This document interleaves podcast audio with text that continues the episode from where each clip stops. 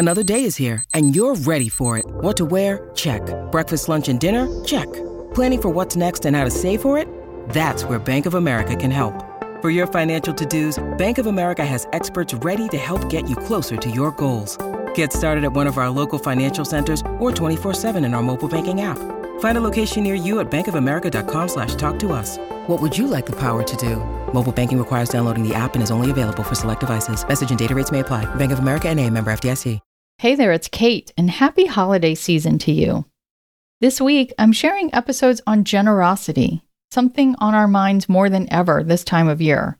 I hope they help the giving you're doing this year feel good.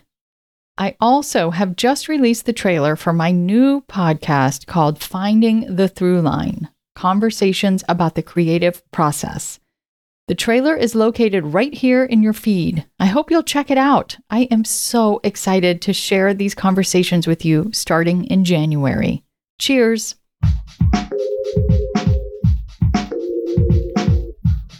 What if you could become a better person, not by working harder, but by allowing your inherent goodness to take the lead? And not because you're a bad person, but because there's something inside you that's ready for more. How to Be a Better Person gives you one tiny step a day you can take to be the person you want to be. My mission? To help you keep growing. Hey there, and welcome to How to Be a Better Person. I'm Kate, your host. This week on the podcast, I'm talking about giving because being generous and helpful to others is a key part of being a better person. But that's not to say that we have to be selfless or always put others first or give until it hurts. So, how do we find that balance? Today's big idea is that being generous isn't an all or nothing proposition. You can be generous in some ways and stingy in others. In fact, it's perfectly normal and human of you to be that way. And it's really fascinating to start to unpack where you are a natural giver and where you might be more likely to freeze up and think, oh, heck no. Honestly, there are times that my being freezes up. Some of them are justified and some of them aren't. Like when my daughter asks if she can have two friends spend the night instead of just one. I mean, what's the big deal? Yes, that means we're responsible for another young person's security for the night, but in reality, they're just going to be down in the basement anyway, and it's really no skin off my nose whatever that phrase means. I never really thought about it until it just came out of my mouth. But anyway, when ha- that happens, I feel an immediate no. Hmm. And there are just a lot of ways I've uncovered that I feel like my inner barometer is set to stingy. I think that we learn our natural propensity for giving from our upbringing and our programming. So, my grandmother, whom I spent a lot of time with as a kid, had many wonderful qualities, but she was the worst tipper ever. And having people over to dinner was just a huge stressor to her. So she either never did it or she expressed a lot of angst about it. So perhaps I come by some of my inner stinginess honestly, and I'm guessing you do too. Because we can be conditioned to be stingy.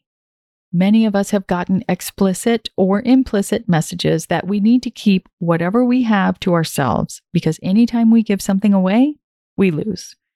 That may show up as a belief that you need to spend as little money as possible, and that amassing as many resources as possible and keeping them to yourself is a virtuous and just thing to do. Or it may show up in the form of, I'll take care of my own and you take care of your own or some other stance that you may not be fully aware that you have. That's why it can be so helpful to look at the places where your inner stinginess comes out, because there might be something really interesting to be seen and perhaps a belief that is ready to be changed.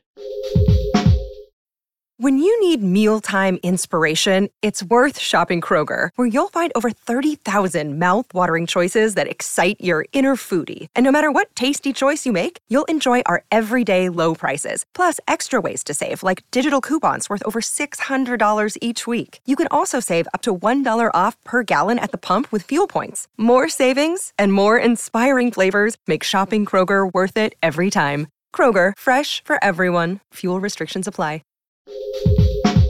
So, what are some ways that you are stingy? Maybe you hide behind the couch when you see someone you don't recognize knocking at your door.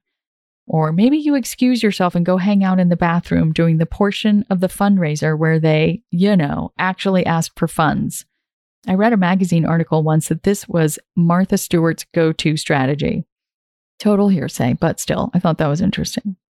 Or maybe when anyone says, I have a favor to ask you, your immediate thought is, oh crap. First, I just want to say whatever your answer is, however you are stingy, it doesn't mean you're a bad person. We all have our ways that we are comfortable giving and our ways that we are less comfortable giving. You don't have to be a saint and welcome every single ask with a 100% gracious spirit, or else you're a bad person. I trust your instincts. Maybe you don't feel like giving and are feeling stingy because someone is over asking, and it's completely appropriate to be having a not today reaction. What I don't trust as much is your ego which will often try to tell you that there isn't enough to go around, that you have to protect what's yours, and that you need to keep your giving and receiving accounts perfectly balanced because those are all misinformation. So, your tiny assignment is the next time you notice your stingy shields going up, ask yourself Does this particular thing in this particular moment feel like too much? Or is there some broader belief at play here? Am I feeling like if I give, I'll somehow lose? Have I gotten hooked into keeping score again? Just check in with yourself, which is something that we don't often do. We typically just act and react on autopilot. But if you pause long enough to ask yourself what's really going on, you're likely to get some really good information and some things that you might be able to work with. If you realize that you're having a habitual response that tells you that you have to protect what you have or else you're in danger, then my challenge to you is to find some way to be at least a little more generous than you otherwise would be. Giving $5 instead of $0, or answering an email with a request to pick your brain with a thanks for writing, I'm not available to meet, but check out this resource that I have found to be very useful is an example of what I mean of giving a little bit more than you otherwise would. Just expand your options in that moment. Moving your needle even a little bit more toward giving and away from stingy will help free you from any conditioning you may have picked up that you need to protect or even hoard your resources at all costs. This is how you learn to trust the universe, and that's paradoxically how giving helps you feel more supported. I have a very good feeling that it will also help you feel like a better person. That's it from me today. I hope you have a great weekend. How to Be a Better Person's theme song, Left for Deadish, is by Junior85. The episodes are mixed by Sound Advice Strategies. If you liked what you heard in this episode, share it with someone you think would like it too. Your voice matters. Also, How to Be a Better Person has an official newsletter that sends the past five episodes and a well chosen meme to your inbox every weekend. Sign up at beabetterpersonpodcast.com and click on Get Podcast News. I also love to hear from listeners. I mean, I love it. Send me an email by clicking on the Contact Kate button at beabetterpersonpodcast.com or you can tweet me at Kate W. Hanley, don't forget the W, or find me on Instagram at Kate Hanley Author. I look forward to connecting with you.